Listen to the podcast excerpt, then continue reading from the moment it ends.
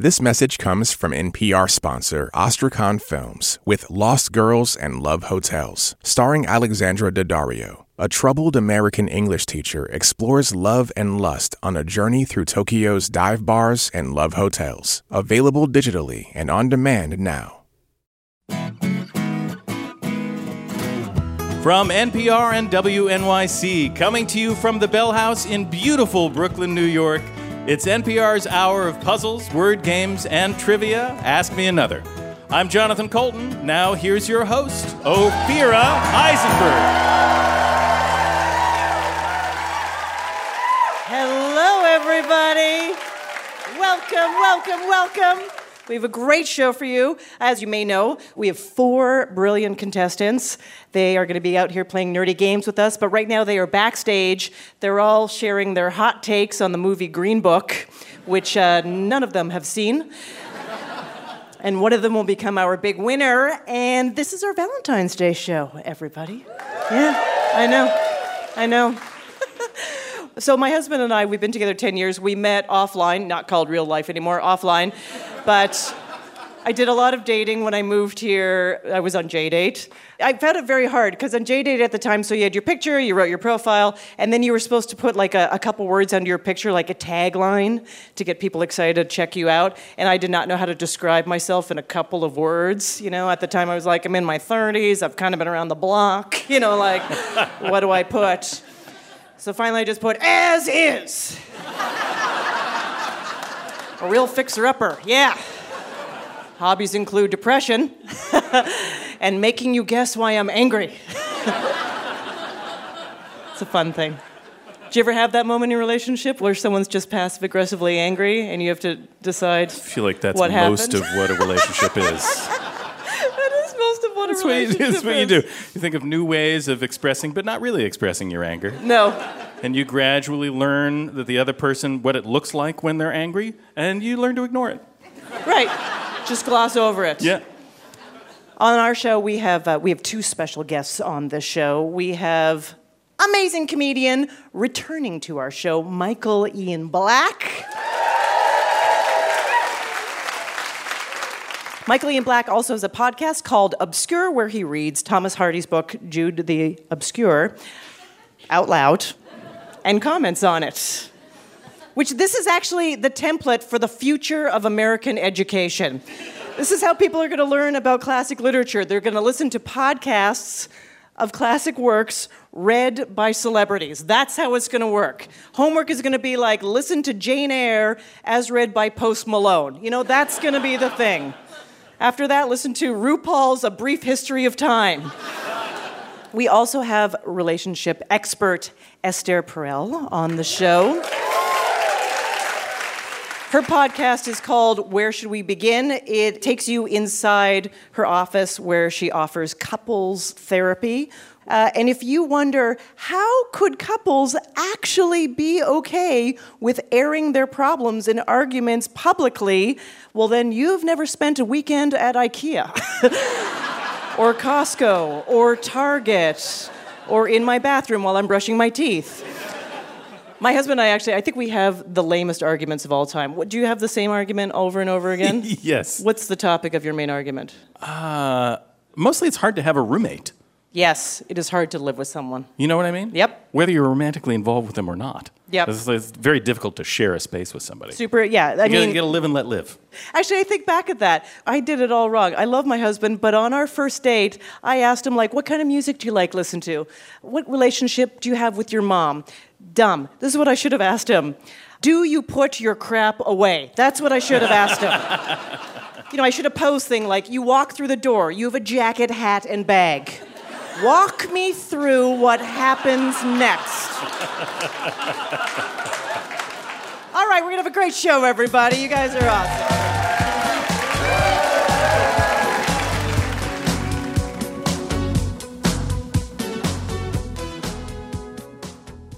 Our first game is about sick burns from famous figures. Confucius once said, Silence is a true friend who never betrays. Unlike Marie, let's meet our contestants.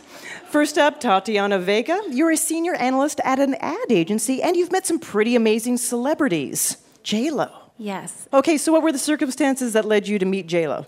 I worked downtown and she was filming Shades of Blue. Mm-hmm. And I had a good friend at work who we would just have lunches about JLo and he sent me a G chat being like, JLo's filming down the block. And I was like, F this, I'm leaving work, I'm gonna go find JLo. um, and I text my husband and he's like, go back to work, be a responsible adult. You're not gonna meet her. And I said, try me. And I went. I asked the guy who worked at craft services if she was done. He said yes, and I just waited in this little group of two people, and I got a selfie with J Lo. Wow, very cool. And where is this photo now? On all my social media. It's on all your social media. Well done. Well done. Tatiana, when you ring in, we'll hear this. Your opponent is Sarah Favinger. You're a professional musician. Nice. What instrument do you play? I'm a double bassist. Awesome. Oh, yeah. Are you one of these people that I've seen on the subway with your double bass bringing it to a gig? Oh, yeah. Yeah. Do people feel the need to comment when they see you holding that ins- that size of an instrument on public yeah. transportation? I have like my own personal game of bingo that I play. I know what I'm going to be asked or what the commentary is that Yeah. I'm going to hear.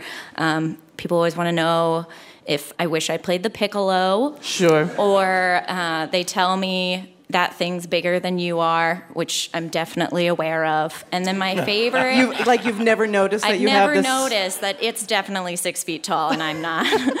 uh, my favorite though is it's always a woman and they always offer to help.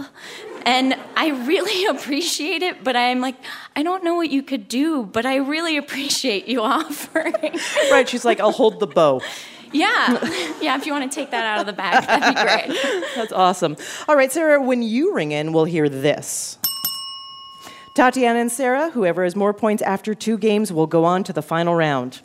This first trivia game is called Haters Gonna Hate. Jonathan and I will read you some insults, disses, and shade thrown by famous people, and you just tell us who delivered these sick burns. While competing for the World Heavyweight Championship against Sonny Liston in 1964, this boxing legend said of his opponent, He's too ugly to be world champion. The world champ should be pretty like me. Muhammad Ali. That's right, Tatiana. Muhammad Ali is correct. A German TV reporter asked this pop superstar about Jennifer Lopez, and she said, quote, I don't know her. Tatiana. Mariah Carey. Yeah, that's right. This one is a literal burn. At a costume ball in the 1930s, this iconic French fashion designer set her rival, Elsa Schiaparelli, on fire by backing her into a chandelier lit by candles. Sarah. Coco Chanel. Yeah, that's right. This British Prime Minister once said In politics, if you want anything said, ask a man. If you want anything done, ask a woman.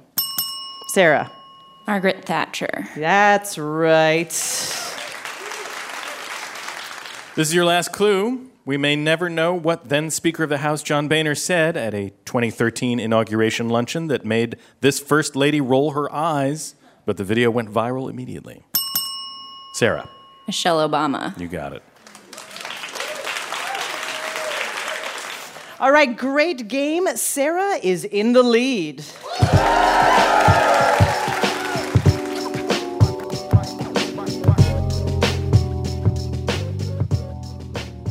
Our next game is about fictional drugs like runner's high. I'm gonna get a lot of mean mail from marathoners. This audio quiz is called Side Effects May Include, and the points are doubled. We produce drug commercials for fictional, mind and body altering substances from books, television, and film. Ring in and identify the source material. Here's your first ad. What book is this from? Whether you're an alpha, beta, or gamma, social anxiety touches everyone in a genetically modified society. Ask your doctor about Soma. It relieves stress so you can relax and have government controlled sexual relations. Side effects include escapism, conformity, dystopia, rhyming words with porgy, and unbridled worship of a Model T Ford.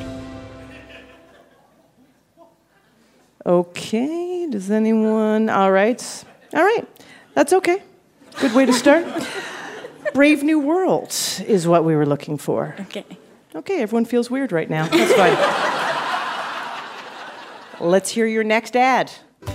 Is your journey home after a 10 year war and the fall of Troy feeling a little too epic? Does everyone think you're dead? Try lotus flowers. Side effects may include amnesia, apathy, lotus flower addiction, uncontrollable weeping, speaking in dactylic hexameter. Sarah, The Odyssey. the Odyssey is correct. This next drug is from a television show. Keeping up with the cascade of cliffhangers and red herrings in a CW teen drama is a lot. Fortunately, there's Jingle Jangle. Side effects may include bloodlust, heightened thirst for violence, associating with people named Sugarman, and being drawn to a hunky redhead. Tatiana. Riverdale? That is correct, yeah.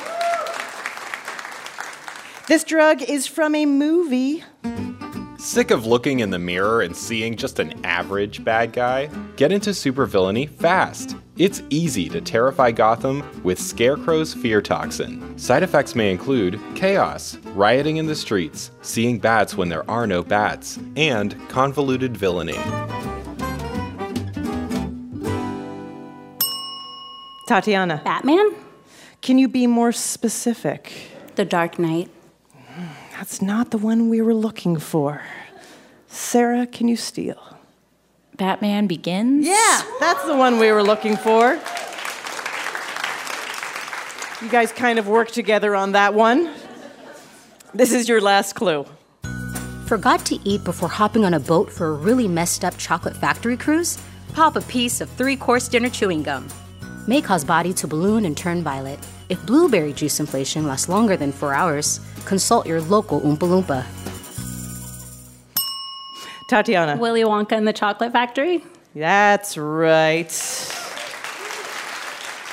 Turns out after two games, Sarah is going to our final round.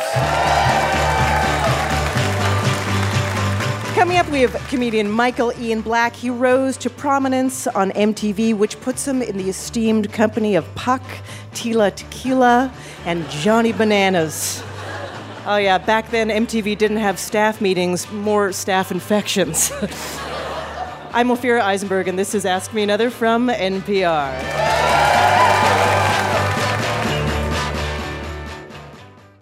This message comes from NPR sponsor Netflix's Ratched. From the creator of American Horror Story and starring Emmy Award winner Sarah Paulson, Netflix's Ratched tells the origin story of how the iconic asylum nurse from One Flew Over the Cuckoo's Nest, Mildred Ratched, came to be. This suspenseful drama delves deep into the mysterious world of 1940s psychiatric hospitals, where Mildred Ratched must reckon with her past and anyone in her way. Watch Ratched only on Netflix September 18th. This message comes from NPR sponsor PRX, featuring Snap Judgment. Ever wonder what it's like to live alone, hidden in the woods, not speaking to a single soul for 30 years? Or wander the desert, uncover a hidden well, and dive to the bottom of the deepest water hole for 2,000 miles? Hear it from the people who lived it on Snap Judgment. See the world through someone else's eyes. Find Snap Judgment wherever you get your podcasts.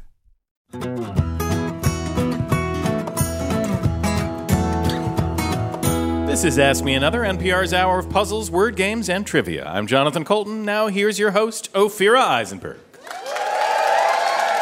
Thank you, Jonathan. It's time to welcome our special guest. You know him from the state, Wet Hot American Summer, Stella, and his podcast is called Obscure. Please welcome comedian Michael Ian Black.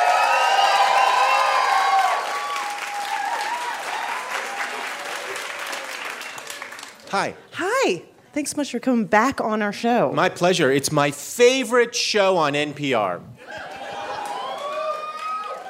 I would have said that no matter what I know, show I know. I was appearing on. You know, when you were on our show in 2013, we were talking about that you, in 2009, kind of were responsible for starting the first Twitter war with LeVar Burton. That's right.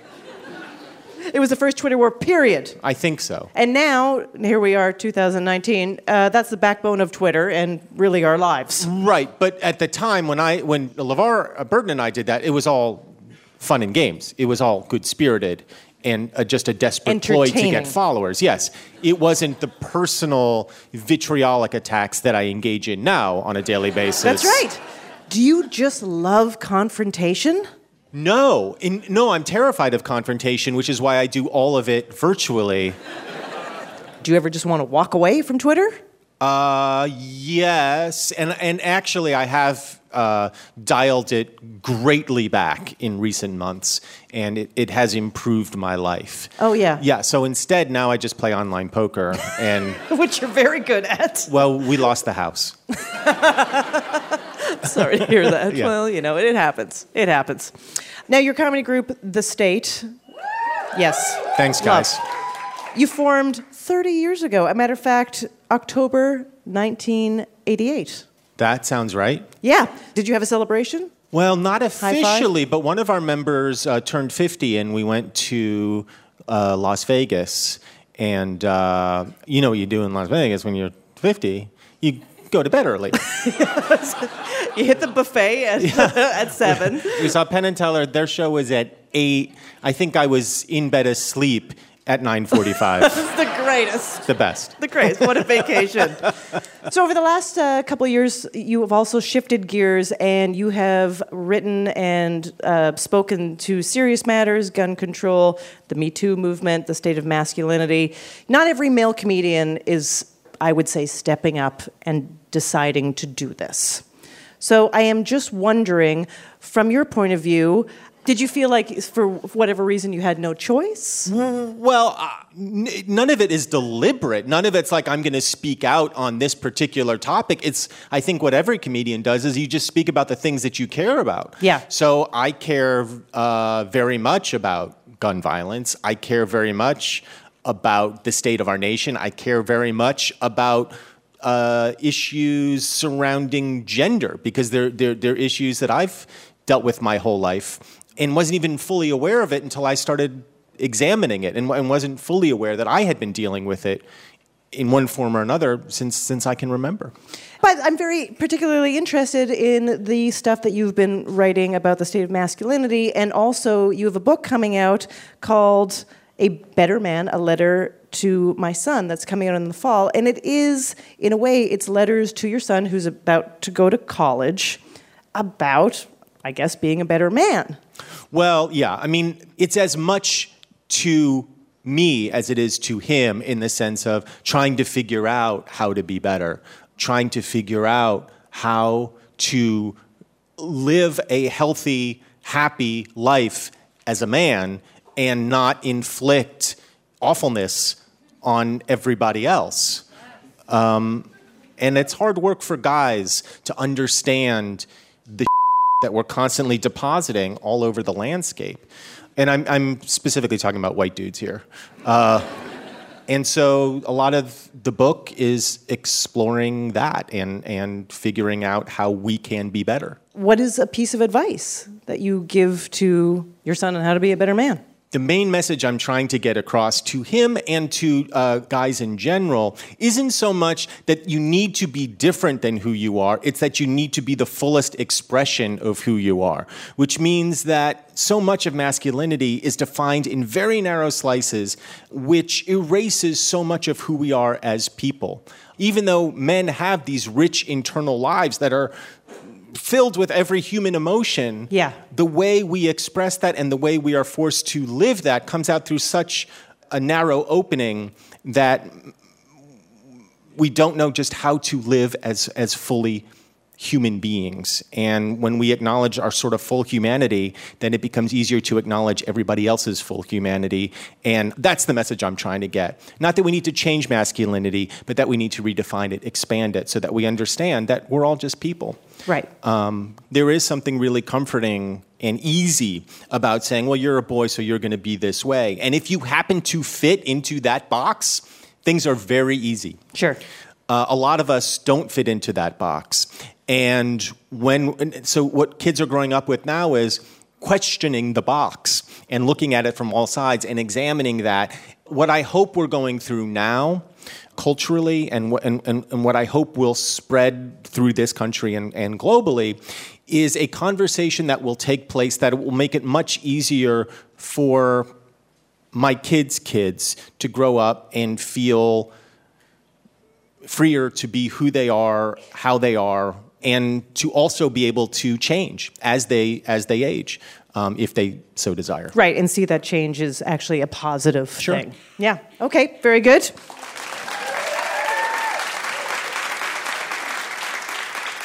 Uh, you have a new podcast as well. I love the premise of this podcast. I really enjoyed listening to it. You're reading the Thomas Hardy novel Jude the Obscure in its entirety. That's right. Why Thomas Hardy's Jude the Obscure? Well, so the inspiration was twofold. One, unemployment, and and we had this book that my wife had uh, as a uh, college student called Jude the Obscure, which has been sitting on our bookshelf probably for 20 years, unloved, unread.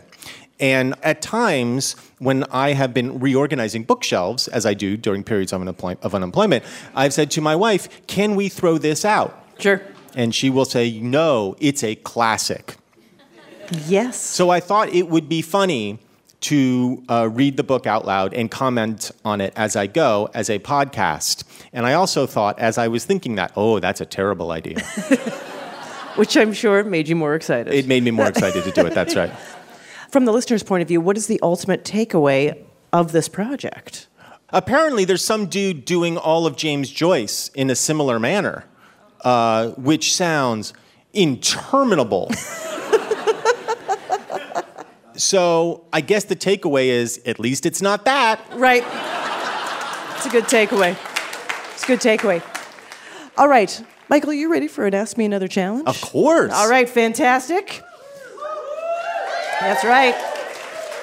So, uh, Michael, your game is called Jude the Obscure Words. Okay. So, two of our producers and one intern skimmed through the text of Jude the Obscure, looking for the obscure words. So, I'm going to give you a word from the book Okay. and three possible definitions, and you're going to tell me which one is correct. Now, it's fair that a lot of times when I'm reading and I don't know a word, I'll just read it and skip right over it and not acknowledge that I don't know the meaning of the word. Right. Because I don't want to look foolish. Yeah. Sometimes I will acknowledge that I don't know the word and, and look it up. That's right. So some, some of these words I may know, most of them I probably Oh, yeah, will and, not. it, and it's good natured multiple choice. If you do well enough, listener Mitchell Schaub from West Bend, Wisconsin will win and ask me another Rubik's Cube. How well is well enough? Just and it, just that I'm playing. You're going to do well enough. Okay, good. Great. Okay. Is raillery A, jewelry for banisters, B, good humored teasing, or C, impersonating a member of the nobility? It's good natured teasing. It sure is. Yeah. I just figured I would say it with confidence, Yeah. and that way, if I was right, I would look really smart. And Maybe, yeah. Do you remember this? Is it, do I strike you as being learned, she asked, with a touch of raillery? Don't remember that at all. no, okay. What is a dew-bit? A, a pre breakfast breakfast. B, part of a rainbow. Or C, a one woman play performed in a damp meadow. I want it to be a one woman show performed in a damp meadow. That's where Sounds most of us start. But I'm going to go with B. A part of a rainbow? Yeah. It's actually even better than all that. It's a pre breakfast breakfast. I had no idea. How could it be a breakfast before breakfast? The definition of breakfast is that you're breaking the fast. I totally feel like I'm on the podcast. what is a mullion? Is it A, a savory seasoning for stew? B, part of a window? C, a haircut that's business in the front and onion in the back? This is the only one that I have actually known. Oh. It is part of a window. it is part of a window, yes. That's a word still in usage. Emulsion. In this case, Jude uh, is trying new jobs, and one of them involves windows, Yeah, right? He's- I, I, I, I don't know. Okay. Uh, I just know it because we built a mansion in Connecticut and we had to decide on mullions. like millions of mullions? Millions of mullions. Yeah. And then we, we, we got it wrong, so we had a mulligan on the mullions. Okay, this is one of my favorite. what is leer-upping hobbledehoy? Oh, hobbledehoy. Yes. Is it A, a slouching teenager, B, a bird enthusiast with a shady past, or C, a friendly greeting shouted while riding the back of a mule? I, I, I think it's a slouching teenager. Yeah, you think right once again. Uh, it's- I'm really good at this, you guys. You're very good at this. This is your last clue. What is a somnambulist? It's a sleepwalker. A. Oh. One who's naturally gifted at gymnastics. B. A sleepwalker. or C. A sommelier for alarm clocks. Do you think somnambulist, I'm Yes. going to tie it back to an earlier portion of the show. Please. Do you think Aldous Huxley created Soma, the drug from be- because it had the same it's the same thing? Absolutely. Great Uh, callback, Michael. Thanks. That was really amazing. If you like callbacks like that, you're going to love Obscure. That's right, and right because you knew that word from life, or you knew that word from the book. Uh, from, From life. life. From From life. I take a lot of Ambien. Uh, well, guess what? You did well enough. You did well Thank enough. God. Congratulations, Michael. You and Mitchell Schaub won Ask Me Another Rubik's Cube. Oh, great. Michael's podcast is called Obscure. Give it up for Michael Ian Black. Thanks. Want our next special guest to play for you? Follow Ask Me Another on Facebook, Twitter, and Instagram. Next up, a game called When Three Become Two. Don't worry, it's not another lecture about polyamory, it's a mashup game. Let's meet our contestants. First up, Rebecca Ferrer. You're a school counselor. That sounds like very gratifying work. I enjoy it. Okay, so uh, what's one of the greatest compliments a student has ever paid you?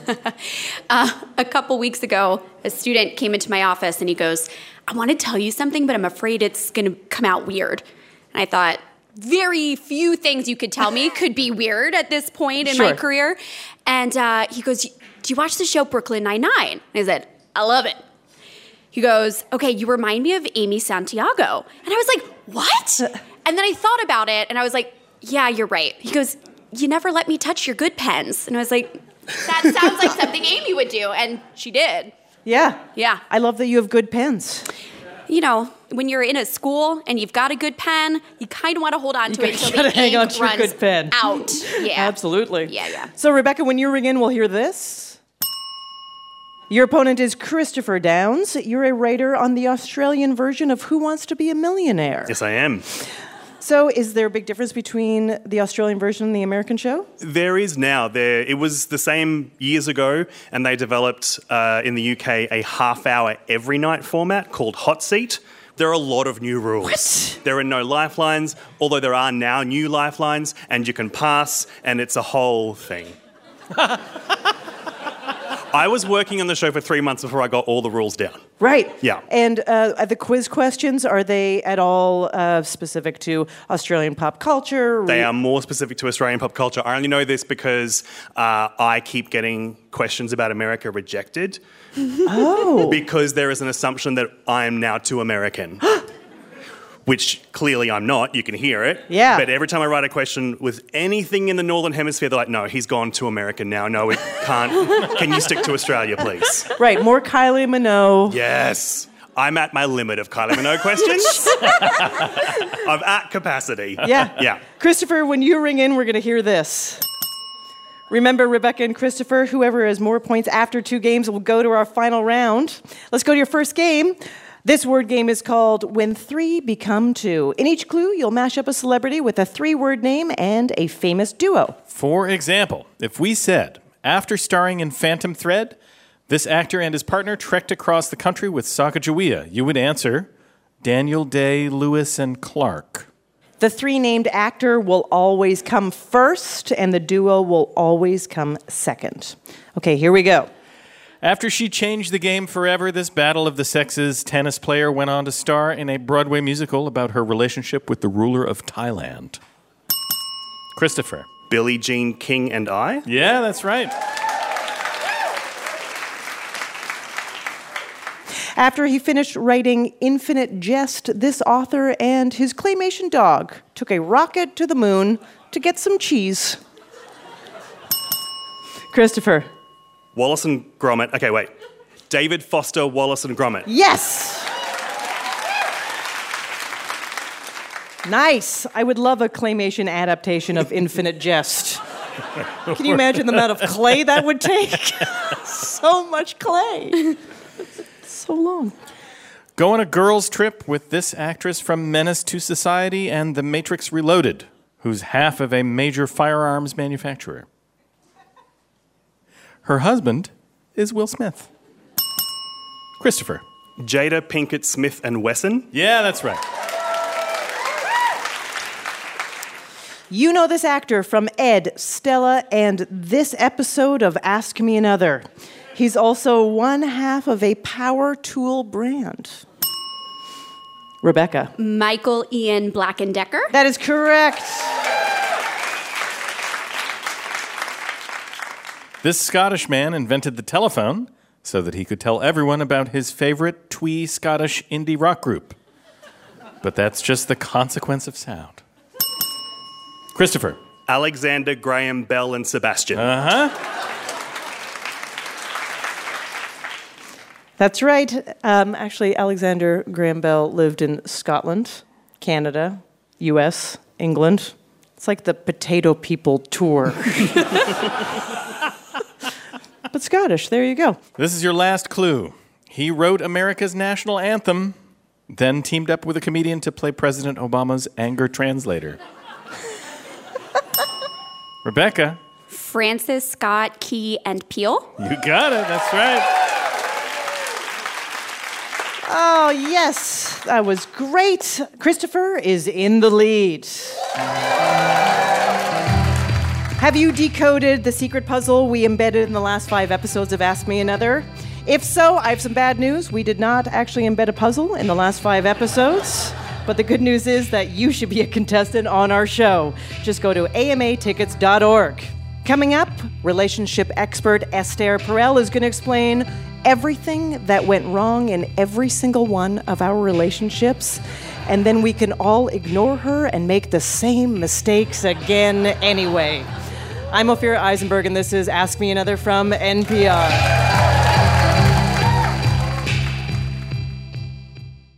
This message comes from NPR sponsor Netflix's Ratched. From the creator of American Horror Story and starring Emmy Award winner Sarah Paulson, Netflix's Ratched tells the origin story of how the iconic asylum nurse from One Flew Over the Cuckoo's Nest, Mildred Ratched, came to be. This suspenseful drama delves deep into the mysterious world of 1940s psychiatric hospitals, where Mildred Ratched must reckon with her past and anyone in her way. Watch Ratched only on Netflix September 18th.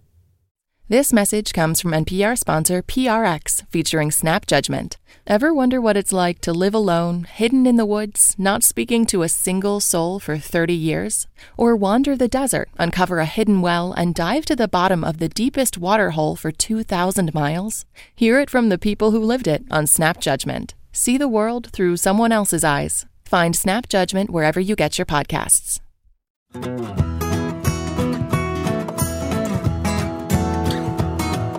This is NPR's Ask Me Another. I'm Jonathan Coulton. Now, here's your host, Ophira Eisenberg. Thank you, Jonathan. Before the break, we met our contestants, Rebecca and Christopher. Rebecca, do you have a Valentine's Day tradition of any kind? I do. My husband and I met when he were we were both in college, and our first Valentine's Day was I had graduated and he was doing a victory lap, and um, we ordered in um, Italian takeout, but we didn't really have any place to sit because he lived in a frat house. So we sat on the floor of his. Uh, bedroom at the frat house, and that um, has now been our tradition. We order from the same Italian place and we eat on the floor. Of a different frat house every year. oh, no. Ah, that'd be hilarious. Christopher, how about you? Do you have a Valentine's Day tradition? Only one uh, married Valentine's Day so far. It's just being real smug. Just being real smug and relaxed that it no longer stresses me out. But I had 36 awfully stressful Valentine's Days, and now they're all just chill. Cool. I like it. Let's go to your next game. This is a music parody called Change of Heart. Many musicians have written about the heart giving other bodily organs short shrift. That ends today. Finally, we rewrote songs with the word heart in the title to make them about other bodily organs. Ring in to identify the organ I'm singing about, and if you get that right for a bonus point, you can identify the original song or the artist who made it famous. Okay, Christopher, stay in the lead, and you are in the final round. Rebecca, you need to get more points, or you have to tell us which television show is better The Resident or New Amsterdam. Thank you, Christopher. All right, here we go. The back of the abdomen is your place. You two bean shaped things come in a pair just in case. Passing a stone and it's killing me, but it makes me think of you every time I pee. Rebecca, So, kidney, kidney is correct. Yeah. not. For bonus point, can you name the song of the artist? So sorry. That's a no. Okay, that's all right. That was Hungry Heart by Bruce Springsteen. Ah, okay. Enzymes breaking down the food that I chew. Peristalsis gonna smush it on through. Esophagus, esophagus. The esophagus leads here. Ew. Christopher. Uh, stomach. Stomach is the answer. That's right. Bonus point if you can name the song or the artist. Stop dragging my heart around. Yeah, that's right. Stevie Nicks, Tom Petty. Yeah, nice one. Detox my body. The portal vein brings you blood. Break down my fat and also the gin that I drank. Whoops, I drank too much gin. Metabolize. I need your bitter bile. Detox my body. Christopher. The liver. The liver. That's right. Uh, Toni Braxton, Unbreak My Heart. Yeah, that's right. Bonus point goes to you. Okay, here's, here's your next one. Air is drawn in through your bronchial tubes as you expand. CO2 goes out, O2 comes in to meet demand. Hey, wait, I got a little bit faint. Oh, yeah, while I was singing, I forgot to breathe. Christopher. Lungs. Lungs, that's right. Bonus point. You can name the Heart-shaped song? box. Yeah, that's right. Nirvana. Now, a lung shaped box is not as romantic, but it can hold more. This is your last clue. Once upon a time, I was living in you. Now you're all I'm thinking about. There's nothing I could do, your contractions were forcing me out. Rebecca.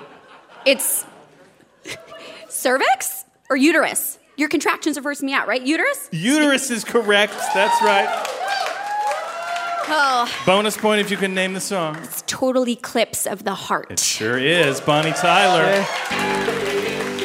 You guys are both fantastic. After two games, Christopher is moving on to the final round.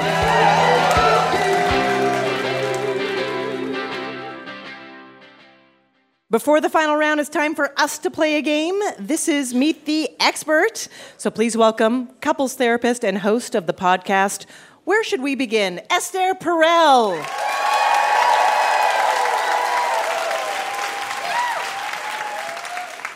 Esther, thank you so much for joining us, and thank you so much for agreeing to help me with my relationship live on stage. No, you've already said that you're going to do exactly what you came in with doing. So That's right. I'm sure a lot of people say that, right? exactly, because people come to tell me what's wrong with the other, and I should fix their partner. That's right. It's a drop-off service. Uh, you have this podcast. This is the third season that you've completed called Where Should We Begin? These couples are having live counseling sessions with you. Does it take a little while for people to sort of disarm? Look, people come, they have been thinking about what they want to do there. They have something pressing that is troubling them that they would like to get help with. Yeah. I tell them, I'm also aware of the mic. I'm nervous, they're nervous. We're not here to make a performance, we're here to have a session. Yeah. And you forget about everything else. You just delve, you go into the trenches, and you do the work. And I think that um, this idea that you are altered, that you change the way you say because you feel that you're being watched, Yeah. you know, you're often more watched by your inner critic than by anybody else. That's right. Okay, Valentine's Day. Yes. I'm, The- I'm the annual day for you to take stock of the quality of your romantic. Whoa, whoa, Investments. It's like love Yom Kippur. Well done. All right. So that's part of what you think that Valentine's Day should be. It's not just about uh, chocolate and flowers and this. We should all sit there and, and take stock uh, privately. Everybody or- does. But everybody do, does. right. You sit there and you say, you know, how are we doing? Are we worth the chocolate? Is the state of our relationship sweet enough? Or is it bitter? Or is it, no, it's a fraud. It would be a farce. It would be lying in our own face. No, I'm not doing anything. You know, people are constantly thinking how much do they deserve the celebration of their relationship, which everybody else is cashing in on, of course. But it's a terrible pressure day. I actually changed it last year. I decided that instead of Valentine being about the, this one and only person, you should Valentine us all. And it should be a relationship day for the love of all. I think that would make the Valentine a lot more pleasant to a lot more people. I think you're right. I really You like that. I really like that. So Esther is going to lead a special Valentine's Day version of our game Guesstimators, where Jonathan and I do not know the answers to these questions that she's about to pose. Yeah, we made them up for you. All right, take it away, Esther. Um, so, according to the Pew Research, in 1960, 59% of adults aged 18 to 29 were married. Mm-hmm. These days, what percentage of adults 18 to 29 are married? Okay, so this is the United States, basically? Yeah, this okay. is US. Does that count people who are divorced who were married, or is it people who've never been married? In the 60s, about 60% of people were married in their early 20s. How many do you think today in their early 20s? Got it. This is. Yeah, whether, this whether they're married or sociological not. question does not deal with your ambivalence. I feel like I'm having insight into your marriage, Jonathan. I don't know what's happening. this therapy session is going terribly for me. I feel like people are getting married later, but that's my experience and my experience of many of my friends. But I also live in New York, which I realize is not exactly an example of the entire country. Yeah. But I still think it's just generally lower. It's more acceptable to live with a partner now than, than it was in those days. So I think people are sort of trying out cohabitation for longer. Cohabitation. And you don't need to marry to have sex for the first time. You don't have to get married to have sex. Actually, you marry and you stop having sex with others. Um, I'm going to say, so 59, I'm going to say, you know what? I'm going to go for like half, 30%. I feel like it's a little higher than that. Okay, 40%? How do you feel about say four- 40%? let's say okay, that's what we're going with 40%. 20. 20%? Nobody's getting married anymore between No. those ages. Between those It's ages. te- everybody that may still will do it about 10 years later. Yeah. Wow. Now marriage is more about just settling. Settling down, settling down. Settling down, settling down. All right, let's go to question number two. Question number two. Research generally indicates that men cheat more than women, but according to data from the National Opinion Research Center, by what percentage have female infidelity increased since the 1990s? Okay, well, first of all, it's increased. Good to know that. Why? Why do you think it has gone up?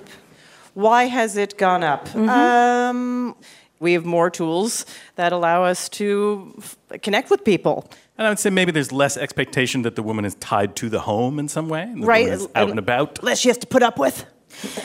How much percent do you think? It's actually very interesting. Yeah. 40%. Oh, all right. Oh, that's so it. 40% higher. But that's almost twice as many. Yeah. Almost twice Yeah? as many. But here's the thing number one, contraception. Before then, there is no ability to experience sexuality for women freely of the consequences. Second, divorce laws. Right. Third, economic independence of the women. So she's not so likely to be destitute, ostracized, etc. So all of that makes women more likely to behave like other people have behaved. like, like Right. men. like men. All right. Want the last one? Yeah, let's go to the last question. So, according to a survey published by the website 538, what percentage of adults who live with their partners said that they sleep apart every night? I don't know. I, I will never know. I will never have this option because I live in New York. So if I didn't want to sleep in the bed with my husband, I would have to sleep In the kitchen. in the kitchen. So what percentage of adults say they sleep apart? 14. 14. Not a lot. No? Uh, I feel like we've learned a lot from this. I feel like we've learned that we are kind of healthier in relationships, and also uh, everyone's got to try harder. So, here's the thing we have higher expectations for our relationships. I don't know if we have healthier, but we definitely have unprecedented expectations. So we're going to talk about Valentine, right? We want more and more and more from a party of two. And my friend Eli Finkel always says, you know, when you go climb the mountain, the view gets more and more beautiful, but the air gets thinner and thinner, and less and less people can get there. So the good relationships of today are often much better than the relationships in history. But not everybody gets there. Hmm. Why? Because most people, you know, bring the best of themselves elsewhere and not necessarily home. Right. Everyone should just try to keep climbing. All right. All episodes of Esther's podcast, Where Should We Begin, will be available on Apple Podcasts soon. Everyone give it up for our expert, Esther Perel.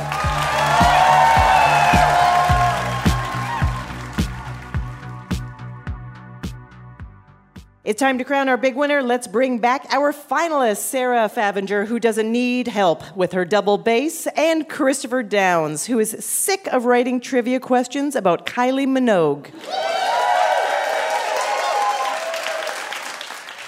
Sarah and Christopher, your final round is called Love is Love is Love is Love. Every answer contains the word love. And our big winner will receive an Ask Me Another Rubik's Cube signed by Michael Ian Black.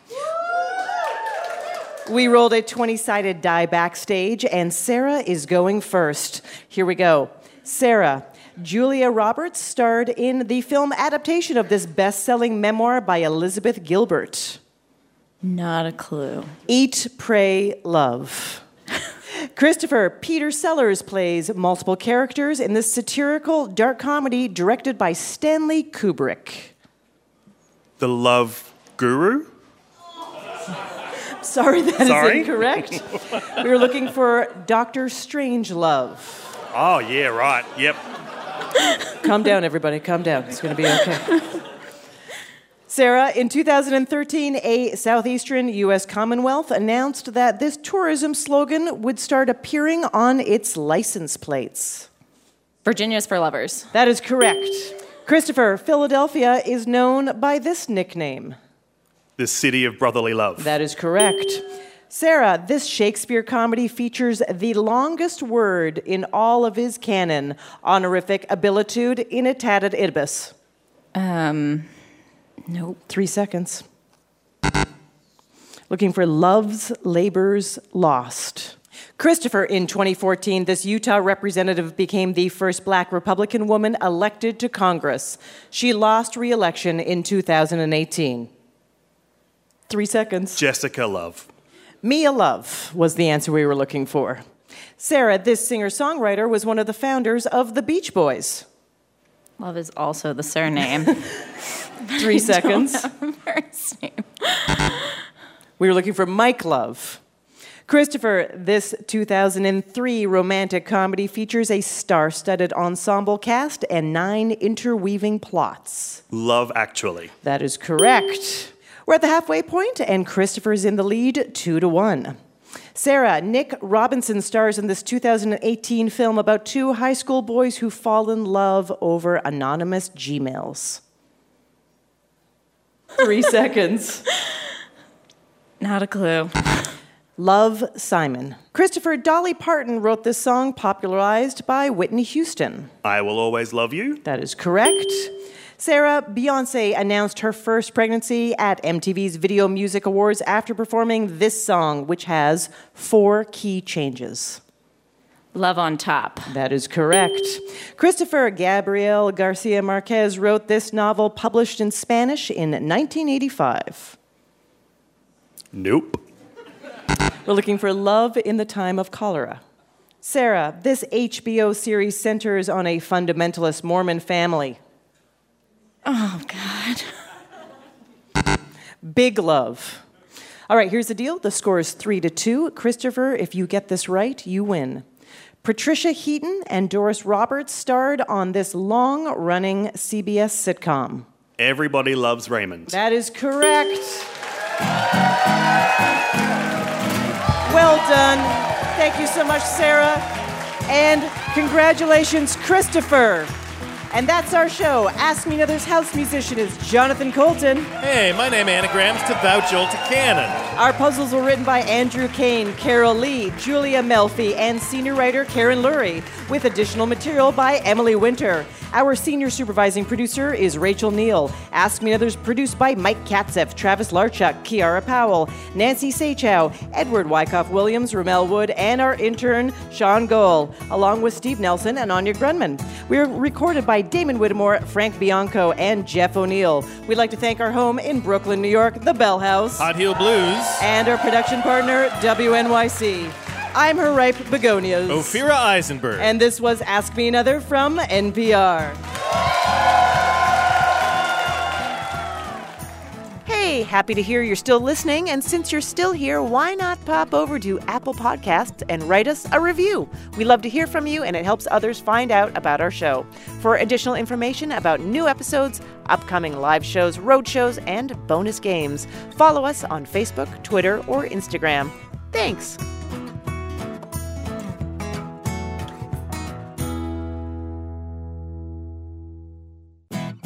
Next time on Ask Me Another, we're at the pageant in St. Louis.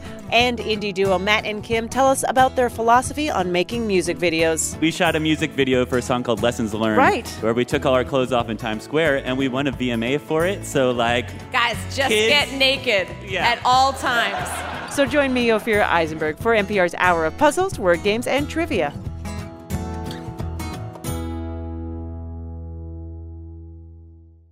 Support for this podcast and the following message come from the Annie E. Casey Foundation, developing solutions to support strong families and communities to help ensure a brighter future for America's children. More information is available at aecf.org.